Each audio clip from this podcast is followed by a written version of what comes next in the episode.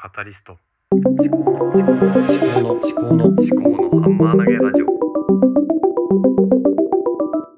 考のハンマー投げラジオ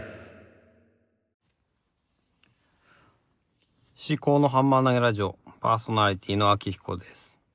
最近風邪をひいておりましてね、喉が結構ガラガラです。水曜日ということで、家族の話をする曜日にしていたんですけれども、ちょっと思うとこありましてですね、思考のハンマー投げというからには、思考ということに関して話していきたいなと思っているところだったんですよね。家族に対してのこう考え、思考っていうのもあるんですけども、水曜日が家族、金曜日が自分っていうことでやってたんですが、もうちょっとこのポッドキャスト、思考という、考える、知的生産に関する、自分の試行錯誤について話をするという、そういう空間にしたいなと思っています。なので、子育てとか家族に関することは、また別のプラットフォームを、採用しようかなと思ってます。それで、おそらくスタンド FM を使おうかなと思うんですけども、スタンド FM で例えばね、子供の話、家族の話をすると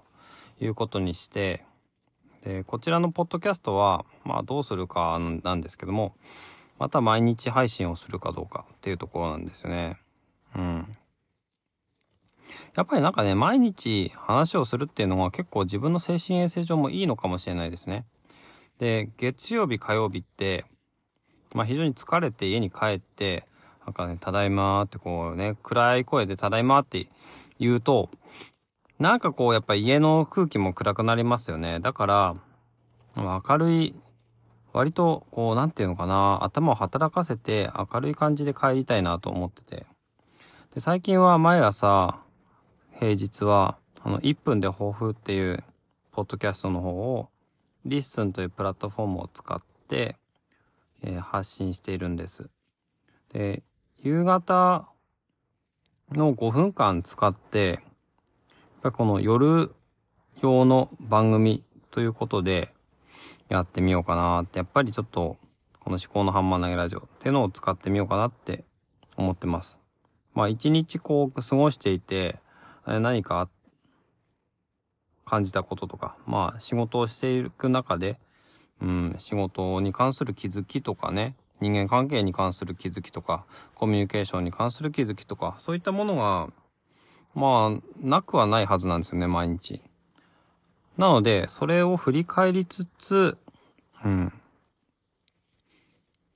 話をするっていう、未来に向けて何か自分が感じたこと、考えたことっていうのを、アウトプットするっていう番組にしようかと思っています。じゃあスタンド FM はいつ更新するんだっていう話ですけれどもね。子育てに関する反省とか懺悔とかそういったものになりそうなんですけれども、こういうことがあってこういうふうに、感じたとかね。単純に子供とのね、いい思い出の、振り返りとかでもいいと思うんですけど、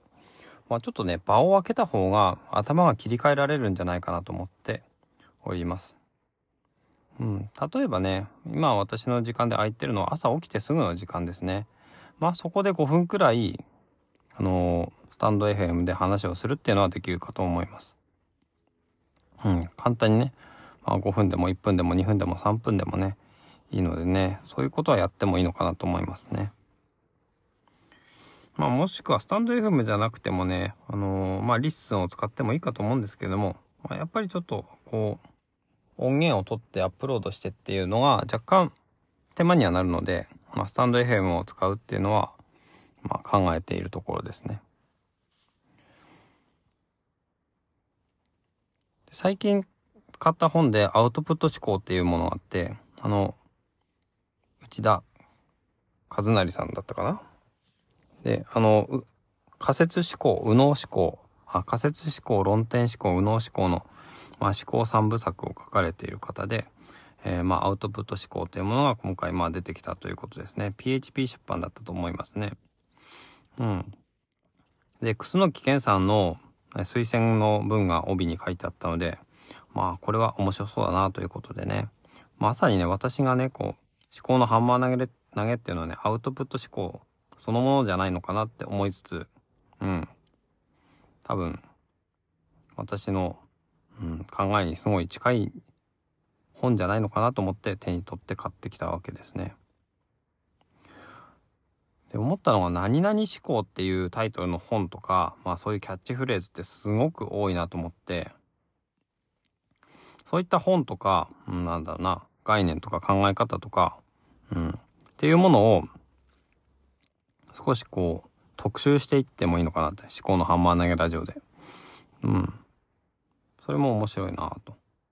思ってますね。読書を含んでやってみるっていうのも面白いのかなと思いました。今日はね、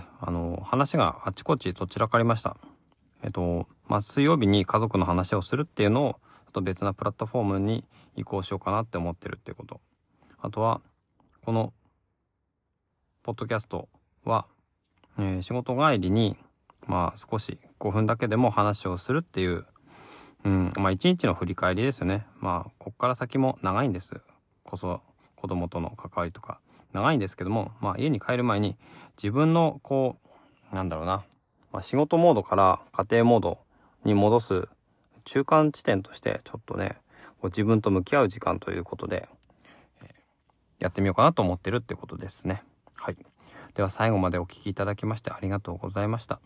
もしこの番組が気に入っていただけましたら、番組のフォローや、レビューをしていただけると大変励みになります。今度感想についてもね、もしいただけるのであれば、案内をしてみようと思うんですけども、ちょっと今日は、